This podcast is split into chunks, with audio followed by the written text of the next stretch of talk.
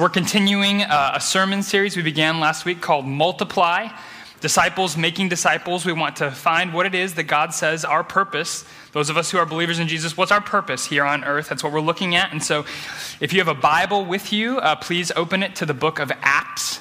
Um, if you don't have a Bible with you, you feel free to borrow one. There's some in these black chair pockets um, behind the, the chairs and in the ends of the side aisles. Uh, feel free to borrow that. If you don't own a Bible, please feel free to keep that one. Um, so, the New Testament of the Bible, towards the back, begins with four Gospels, four accounts of Jesus' life Matthew, Mark, Luke, John.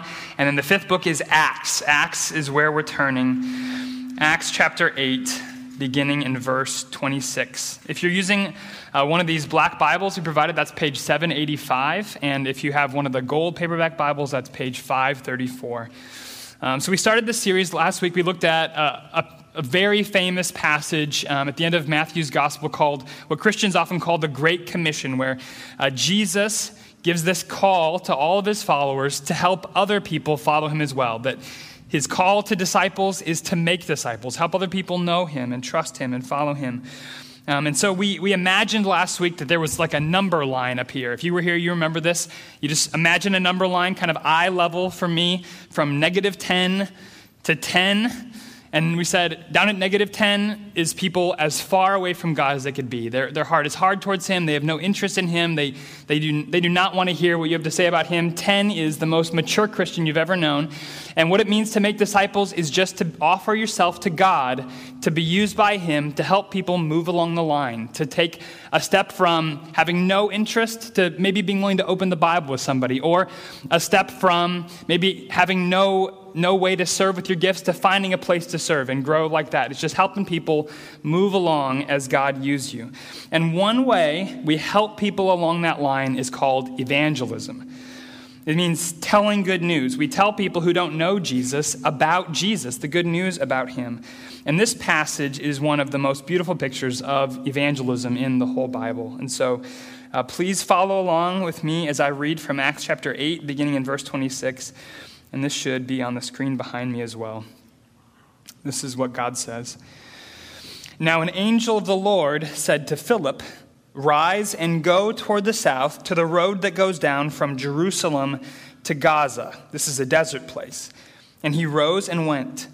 And there was an Ethiopian, a eunuch, a court official of Candace, queen of the Ethiopians, who was in charge of all her treasure. He had come to Jerusalem to worship, and he was returning, seated in his chariot, and he was reading the prophet Isaiah.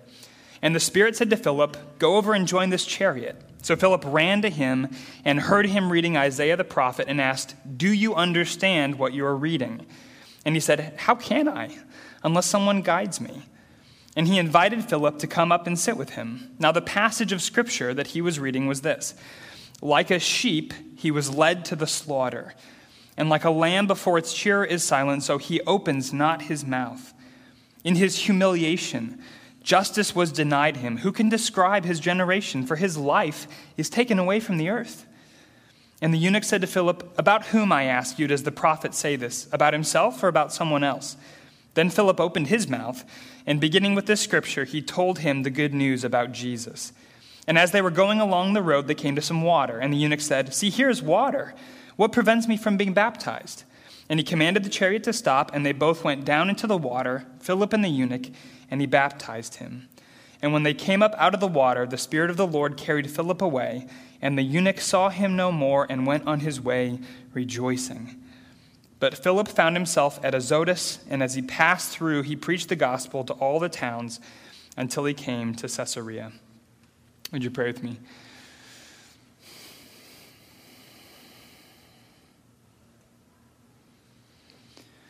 Lord, this, this book is, is you speaking to us, and so we don't want to approach it casually. We don't want to come flippantly. Um, we don't want to come with only half a heart or half a mind. We want to be engaged by you. We want to offer ourselves to you. We want to hear from you. And so I pray very simply that, that in this time that you would speak, that we would hear from you and that your word would have its powerful way in our lives. We pray in Jesus' name. Amen. Well, the, the first time I went out with the express purpose of telling somebody the good news about Jesus, of doing evangelism. I was a sophomore in college. So I had, I had begun following Jesus as a freshman in college. Um, and beginning my sophomore year, uh, an upperclassman uh, pulled me aside and said, I, I would love to spend more time with you. Would you like to just get together every week and let's just, we'll read the Bible and we'll talk about it and we'll apply it to our lives. We'll pray for each other. And I said, great. So we've been doing that for a while. And one day I went to meet him and he said, today we're not going to do that. Today we're going to do some evangelism. And it was good that he sprung it on me because if he had told me ahead of time, I'm sure I would have had a test to study for. I would have been sick, but I had no choice. I was there. He could see that I was fine. And so he said, what we're going to do is this, somebody who lives in your dorm filled out this survey and with our campus ministry and said that they'd be interested in hearing more about Jesus. And we're just going to call him, see if he's in his room, have him meet us in the student lounge, and we're just going to tell him about Jesus. And I said, I think you better do that. And so he, he was the one who called, he brought him down, and he sat, we just sat at a table together, and he just walked him through the good news about Jesus, and I said nothing, right? I, I wanted to just like drop through the floor. I thought, this is the student lounge. Everyone's going to see me doing this. What are we doing here? But he walked him through it, and the end of it, he said, Well, now, you know, what do you think? Do you, do you believe this? Do you trust in Jesus? And the guy said, No. And he said, Okay, can we pray for you? And he said, Fine. And we prayed for him. And it was over. And now, uh, I, can't, I, can, I cannot say that at the end of that my fear was gone. And, and for, for sure, like if anyone else was in that room, they wouldn't have looked over and said, Now, that, that kid at that table over there saying nothing and looking like he wants to be a million miles away, he should be a pastor. He should do this full time. I think that would be a really great calling for him. But, but what did happen was that I, I had seen it done, and I thought, okay, I, th- I think I could do that. I think I could do that. It, it helps to have an example. And this passage is in your Bible for that reason. It's an example. It's, uh, it, it shows us that evangelism is something ordinary people can do. You don't have to stand up in front of groups of people. You don't have to go shout in, in Piccadilly Circus. It, it's something that ordinary people can do just one to one with people that they care about. And it's here to give us an example of that. So we want to learn three elements of evangelism from this story about Philip, three aspects that God emphasizes here obedience, providence, and proclamation. So, first, evangelism starts with courageous obedience. Look again at verse 26. Now, an angel of the Lord said to Philip, Rise and go toward the south to the road that goes down from Jerusalem to Gaza. This is a desert place. So, this, this amazing story starts with a very simple command. The angel says to him, Rise and go. The angel didn't tell Philip what he would do when he got there. He didn't tell him what was going to happen. He didn't say, Now, Philip, you have a really important opportunity today. You could do something today that would be so important, you would get in the Bible. He didn't, he didn't tell him that. He just said, Rise and go. And there were so many reasons for Philip to resist. So, if you know the kind of the story of Acts, you know that Philip is not in ideal life circumstances, okay? Philip is from Jerusalem, he's part of the church there. And there was this great persecution that arose in Jerusalem. If you look, um, don't, you don't have to turn there, just listen to Acts chapter 8, verse 1. And there arose on that day a great persecution against the church in Jerusalem, and they were all scattered throughout the regions of Judea and Samaria except the apostles. So what happened was um, there was this guy, Stephen, and he was doing these great works. He was preaching the gospel. It was really controversial. He got into a confrontation with the Jewish leaders, and they stoned him. And then they, they were so infuriated, they went after the whole church. And the leader of that was a guy named Saul, who later becomes Paul, the apostle of the Gentiles. But this is before he's a Christian.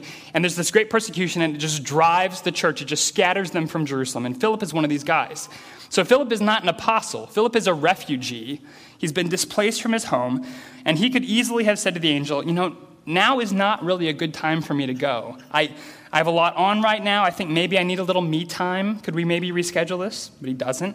Or he could have said, you know, I, have been kind of, I've been in Samaria for a while now. Things are going well here. I'm preaching the gospel. People are listening. They're believing what I'm saying here. I think maybe, I think maybe, you know, what's important is that I do good work wherever I am. I think maybe I'm going to stay here where it's not a desert place. But he doesn't say that. He doesn't say, well, you know, it seems a little dicey down there. I'm, I'm pretty sensitive to dehydration, robbers as well. I think, I think maybe I'm just to I'm just to pass on this one. But he didn't. The angel said, Rise and go. And what did Philip do? Look at verse 27. And he rose and went. And on the road, as he went, he saw a chariot. And so, verse 29 And the Spirit said to Philip, Go over and join this chariot. So Philip ran to him. He obeyed God's word when it came through an angel, and he obeyed God's word when it came through the Spirit. And maybe you feel like, like you'd obey too if an angel came and told you what to do. You'd feel like, well, that would, that would be a situation where I really couldn't say no. But God doesn't only direct us by angels and by his spirit. We see that here too. So, this, so the angel specifically told him, go to the road that leads to Gaza. And then the spirit specifically told him, go up to this chariot. But God didn't specifically tell him to share the gospel with this guy. That one he just figured out on his own. He figured, well, I know that what Jesus wants is for his followers to help other people follow him. He wants disciples from all the nations. So if God has sent me to this road, and now I've been brought up into this chariot with someone reading Isaiah the prophet and asking me, Who is this about? I think probably the reason I'm here is because God wants me to tell him about Jesus. But it, he just put two and two together. He didn't need specific directions when he already knew God's general directions. So here's how you can know if you are going to be ready to obey when God gives specific directions. It's are you already obeying his general directions? Are you studying this book and applying it to your life, seeking to be obedient to Jesus and ready to go whenever he says go? Now, nothing, nothing that follows in this story would have happened if, if Philip hadn't started with obedience, if Philip hadn't obeyed when God says go, that's where evangelism starts. And obedience takes courage, right? God sent Philip to share the gospel with someone who was very different from him, right? This guy was, an, he was an Ethiopian, he was an African. He wasn't from the area. So he was from a different continent, a different culture, he was a different ethnicity, he spoke a different language. And Philip could have thought, I don't, I don't really know how to relate to this person.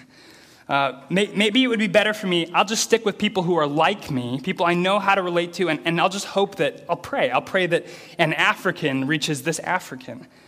It took courage for him to cross cultures. And this person was from a very different social class. So if you look at verse 27, Luke tells us that he was a eunuch, a court official of Candace, queen of the Ethiopians, who was in charge of all her treasure. He was the finance minister of Ethiopia. He was the, he was the chancellor of the exchequer. He was a big deal. And Philip could have been intimidated by that. He could have thought, this guy doesn't need Jesus. He's got a great job. He's wealthy. I can see he's got money. He's got a chariot. He's got his own copy of the Bible, which was super rare in those days. He's powerful. And maybe you think that sometimes. Maybe you see people, they don't know Jesus, and they seem to have a great life, and you think, they're not going to be open to this. They're going to laugh in my face.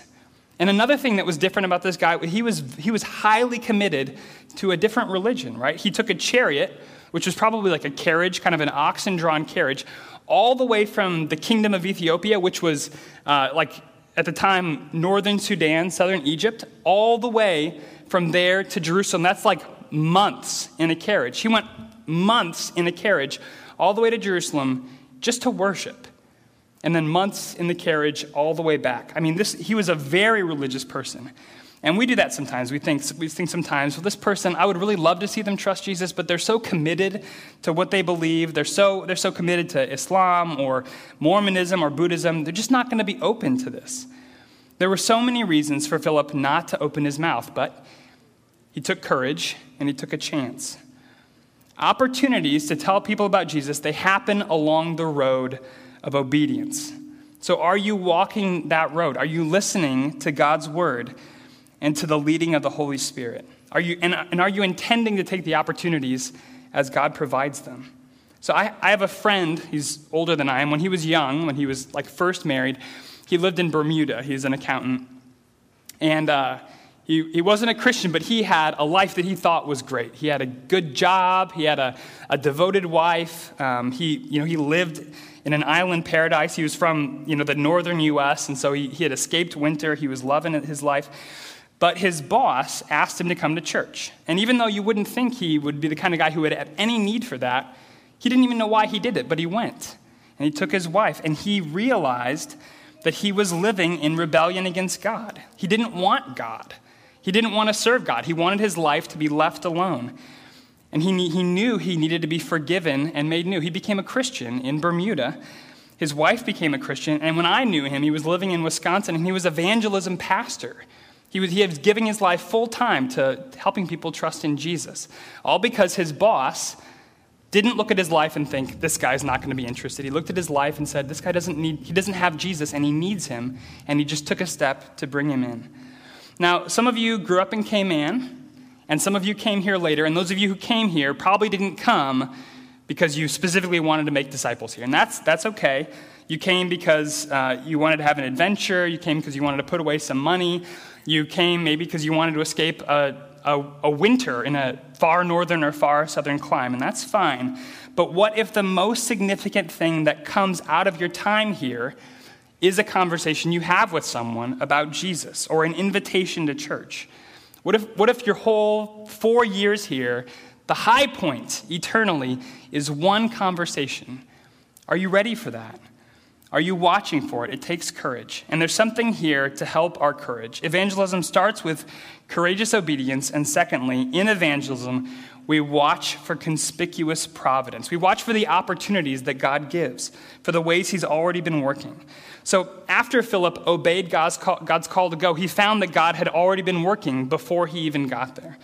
Right? Look at this amazing setup in verse 27. This eunuch had come to Jerusalem to worship, and he was returning, seated in his chariot, and he was reading the prophet Isaiah. And the Spirit said to Philip, Go over and join this chariot. So Philip ran to him and heard him reading Isaiah the prophet and asked, Do you understand what you're reading? And he said, How can I, unless someone guides me? And he invited Philip to come up and sit with him. Now, the passage of the scripture that he was reading was this Like a sheep, he was led to the slaughter, and like a lamb before its shearer is silent, so he opens not his mouth. In his humiliation, justice was denied him. Who can describe his generation? For his life is taken away from the earth. And the eunuch said to Philip, About whom, I ask you, does the prophet say this? About himself or about someone else? Now, that, that's amazing, right? That's something that Philip could never have orchestrated. He would never have said, I bet if I go into the desert and I wait by the road, someone's going to come by reading from the 53rd chapter of Isaiah, the place in the Old Testament that most clearly describes the death of Jesus, and they're going to be looking for someone to ask to help them understand it. That, that would never have happened, right? It was God who put him in the right place at the right time. And one of the truths that the book of Acts is emphatic about is that we don't lead the mission. Okay, we, we are not the quarterback. We're not the coach. We're not the general. Jesus leads the mission. So, the way the book of Acts begins, Acts chapter 1, verse 1, he says, In the first book, O Theophilus, the, his first book was the Gospel of Luke. I have dealt with all that Jesus began to do and teach until the day he was taken up, until he had given commands through the Holy Spirit to the apostles whom he had chosen. So the Gospel of Luke was about all that Jesus began to do and teach, and the book of Acts is about everything Jesus continued to do and teach, not in physical person, but through the church, through the apostles, through his people. It's, it's still Jesus running the show. He sees the whole board, he sees the whole field, he sees the whole campaign, and he doesn't usually show us the big picture, okay? So I'm to illustrate this, and I'm apologizing in advance because I'm to illustrate this with American football. And I know that most of you think rugby is a superior sport. I'm not disputing that, I just don't understand it. And so football is my illustration, okay? So um, in American football, the quarterback calls the play, right? And everyone on the team has a part to play. These guys have to block, and this guy has to fake a handoff and run back here, and the receivers have to run down the field and they have to cross up the way. And if everyone plays the part they're supposed to play, at just the right moment, this spiraling football will arrive at a point down the field at the exact same moment that a receiver's hands cross that point. He catches it, it's a play, and everybody celebrates, right? You don't need to know what everyone else is doing. You just need to be in your place at the right time. You need to play your part and trust the quarterback to make the play. So Jesus sees the whole field, right? Jesus sees this eunuch leaving Jerusalem, right? And this eunuch has come months in a carriage to worship. And you know what he found when he got there? He couldn't, he couldn't get into the temple. Because according to Jewish law, eunuchs could not worship in the temple because they were physically marred. He, I mean, a eunuch is a castrated human, okay? Do I have to say that? A eunuch is castrated. He's marred. He can't worship in the temple. So he came months in the carriage, and even when he got there, he's still on the outside. And so maybe in Jerusalem, he picked up this scroll of Isaiah and he's going home. He's been, in a sense, he's worshiped, but not all the way in. And he's reading Isaiah and he's trying to understand what this all means right? Jesus sees the whole field. And so Jesus makes sure that at just the right moment, when he's reading Isaiah 53, he intercepts him on the road with a Christian who understands what that's about, that can come into his chariot and explain it to him. And as they go along the way, it just so happens that right when they're talking about how to respond to the gospel, they're passing water in a desert so that he can get out of the, get out of the chariot and be baptized, right? Jesus is the one running the plays. Jesus made it all happen. It's not all up to us to, to move people along the line. Only God's Spirit and His Word do that. He just puts us at the right place at the right time, and our part is to be ready. So, a few years ago, I traveled to a conference in the States. I traveled by myself, and so I flew in, and I, it was the first time I've ever done a Lyft, L Y F T, it's like an Uber. I got a lift from the airport. I'd never done it before. I felt super techie. And so this guy picked me up, and I thought, um, even though like I'm a, I'm a massive introvert, I thought, well, I'm going to like a Bible conference. I should probably at least try to talk to this driver and just see if we can get something going here. So I started talking to him, and it turns out he was a Muslim, practicing Muslim, but he's been watching shows on TV on the History Channel about the Bible, super interested in the Bible. And so we had this great conversation from the airport to the hotel about Jesus um, and I didn't plan that. I couldn't have planned that. But by God's grace, I was ready for his providence. And so the question is are you ready for God's conspicuous providence? Are you ready for him to open doors just in the course of your daily life that you can then tell someone about Jesus? And do you see how, how this idea of God's providence helps us with courage? Because it's one thing to think, okay, God wants me to tell people about Jesus. They're probably going to hate it. They're probably going to be mad at me, but Jesus wants me to do it, so I'm just going to grit my teeth and do it. That's, it's one thing to think that. But God's providence means you don't know where He's already working. You don't know who He's already preparing to receive this good news, like the eunuch was already prepared. You don't, you don't know who's already feeling, even if you can't see it from the outside, that the world is broken, it's not working, it's not their hearts are not the way they're supposed to be, and they're looking for someone who can explain to them why things are the way they are. Are you watching for the open doors and the opportunities that God provides? And do you know that those opportunities can happen on a Sunday morning? Wouldn't it be wonderful if Sunrise was the kind of church when people in our community who begin to feel like they've got major questions about life in the Bible, they wish they had someone to talk to about them, and they could just pitch up here on a Sunday morning and they would know that because they come in and, and they're not a familiar face, someone's going to recognize that they're new here and have a chat with them. Maybe sit down with them during the service and let them ask their questions. Walk with them through what their questions mean and how Jesus can answer the problems they're having. I know, I know we meet in a theater, but you are not an audience, right? You are the church. You are disciples who make disciples. So, do you come ready for that on Sunday mornings? And maybe you're that person I was describing. You don't, you don't know what you think about Jesus. You're not even sure why you decided to come to church. You have serious questions. And maybe the reason you're here is because God is pursuing you just like he was pursuing this eunuch. I mean, isn't, this, isn't God's love amazing that this guy, he left Jerusalem feeling like I'm an outsider, I don't belong, Nobody, they're not going to let me in. This, this must not be for me. And God loved him so much that on the road, he sent a Christian into the desert to be there at just the right moment to tell him the good news and help him respond to it. I mean, it says that he went his way rejoicing. Wouldn't you, if you knew that God loved you so much that he sent someone into the desert just to tell you about him? That's how God loves you. And so, in order to be faithful in evangelism, we need courageous obedience we watch for conspicuous providence, and finally, evangelism requires clear proclamation. Evangelism is about clearly communicating the good news about Jesus and the right response to him. So look at verse 35.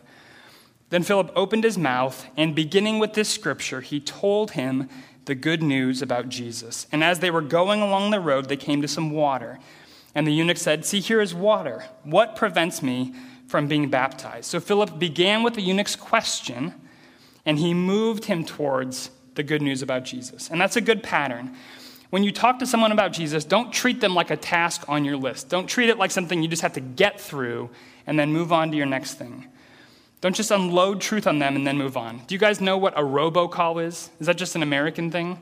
A robocall, your phone rings, it's an unknown number, and as soon as you say hello, it triggers an automatic message about a political candidate you would like to support or an insurance policy that you probably need. Don't do evangelism like a robocall, right? It's not one size fits all. It's not just this automated message that you dispense and then hang up. You listen to people. What are their questions? Is there suffering in their life that they don't understand why it's happening to them? Is there some teaching of the Bible that really bothers them? Have they had some experience with Christians in the past that really wounded them and made them afraid to trust Christians again? Show them that their questions are good and that Christianity can handle hard questions and scrutiny. Show them that they're important to you, that their questions are important to you. But also help them move from their questions to the good news about Jesus. Show them that the things that concern them, the things that worry them, the things they're not certain about, the only happy ending for those things is in Jesus. And Philip has it almost too easy here. So the eunuch is puzzled by this passage from Isaiah 53, right? Look at Look at verse 33 in our passage. In his humiliation, justice was denied him. Who can describe his generation? For his life is taken away from the earth. So it's Isaiah's talking about this person who he's been he's being treated unjustly. He's being killed right? His life is taken away. He suffered an unjust death. But in verse 32, it says he's not protesting. He's not fighting it. He's not opening his mouth. He's like a lamb being led to the slaughter. So he's, the, the guy is saying, Who is this person that Isaiah is talking about? He's being killed unjustly, and he's not fighting back. He's willingly suffering an unjust death. Who would do that? Who is this? And Luke doesn't tell us how Philip used Isaiah to tell him the good news about Jesus, but he might well have said, well, let's just, let's just roll back a couple verses. Let, let's, just, let's just go back to what you were just reading. Let's look at verse 6 or verse 4. Surely he has borne our griefs and carried our sorrows, yet we esteemed him stricken, smitten by God, and afflicted. But he was pierced for our transgressions, he was crushed for our iniquities. Upon him was the chastisement that brought us peace, and with his wounds we are healed. All we like sheep have gone astray. We have turned every one to his own way, and the Lord has laid on him the iniquity of us all. And Philip could have said to him, Look what God says here. He says that we have all, like sheep, gone astray. We have all turned away from God's way. I know, I know you're very religious. You've taken this great pilgrimage to Jerusalem, but that can't wipe away your sins. That can't make you whole. You're the queen's treasurer. That can't make you whole. That can't make you clean. But God has done something about your sins. When you were at the temple, he could say, when you were at the temple, did you see animals being sacrificed? Taking the punishment for sin? Well, this passage is saying God has provided a sacrifice, an ultimate sacrifice. It's this person. His unjust death was a sacrifice for us. He was smitten by God for our transgressions, for our iniquities. He was innocent, and yet he died so that by his wounds we could be healed. By his, by his chastisement, we could have peace with God. And do you know who this person is? It's God's own son. God loved you so much that he put his son to death so you could be called his child. And he could have said to him, This isn't a fairy tale, Mr. Ethiopian eunuch. The things that Isaiah wrote 700 years ago, these things just happened in Jerusalem where you were. And there's something more, he could have said, if you look a little farther, because Philip would have known that just a little bit further on in Isaiah, he said, Isaiah 56, verse 3 says, Let not the foreigner who has joined himself to the Lord say, The Lord will surely separate me from his people. And let not the eunuch say, Behold, I am a dry tree. For thus says the Lord to the eunuchs who keep my Sabbaths, who choose the things that please me and hold fast my covenant, I will give in my house, not on the outside, I will give in my house and within my walls a monument and a name better than sons and daughters. I will give them an everlasting name that shall not be cut off. So Philip would have said to him, If you trust in Jesus, you will never be kept on the outside of God's presence again.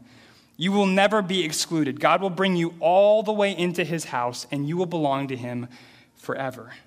And the eunuch would have responded, That's amazing. What should I do? And so Philip would have said, You don't have to do anything. You trust in Jesus. Believe that this gift is for you, and then turn away from the things that you were looking to to give your life meaning and purpose before. Don't find your value in your job anymore. Don't find it in your money. Don't find it in being religious. Find it in Jesus alone. And the way that you show that change is baptism. You go down in the water showing your death to your old life. You come out of the water showing that you're new. And he says, Here's water. What keeps me from being baptized right now? I want this. That's evangelism. It's telling people the good news about Jesus and encouraging them to respond to it. But let me ask you this Do you know how to use the Bible to explain the good news about Jesus? When you have an opportunity, are you going to know where to take them? Could you show someone from the Bible a passage that emphasizes that we owe God obedience and worship? A passage like Revelation 4:11.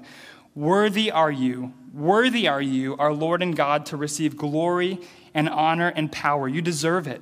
For you created all things, and by your will they existed and were created.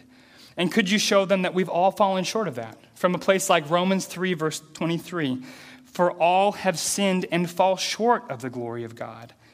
Could you point them to what God has done about sin from a place like Romans 5 8? But God shows his love for us in that while we were still sinners, Christ died for us.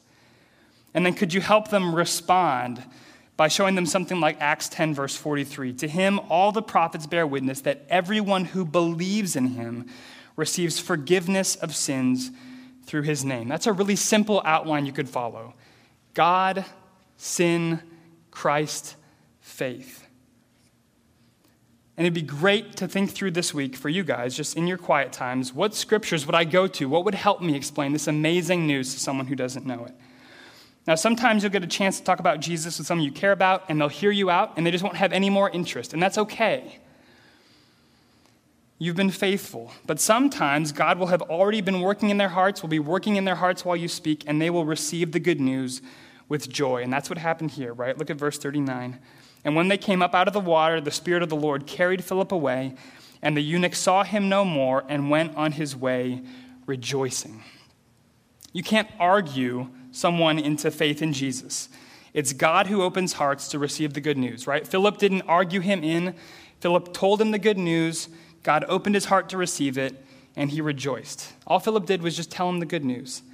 Listen, evangelism is obediently telling the Bible's good news about Jesus and trusting God with the response. The good news about Jesus is for the joy of the world. God has laid our sin on his Son so we can be counted righteous. The gospel brings life. The gospel sets us free, and God wants to use you to bring the joy of that good news to others.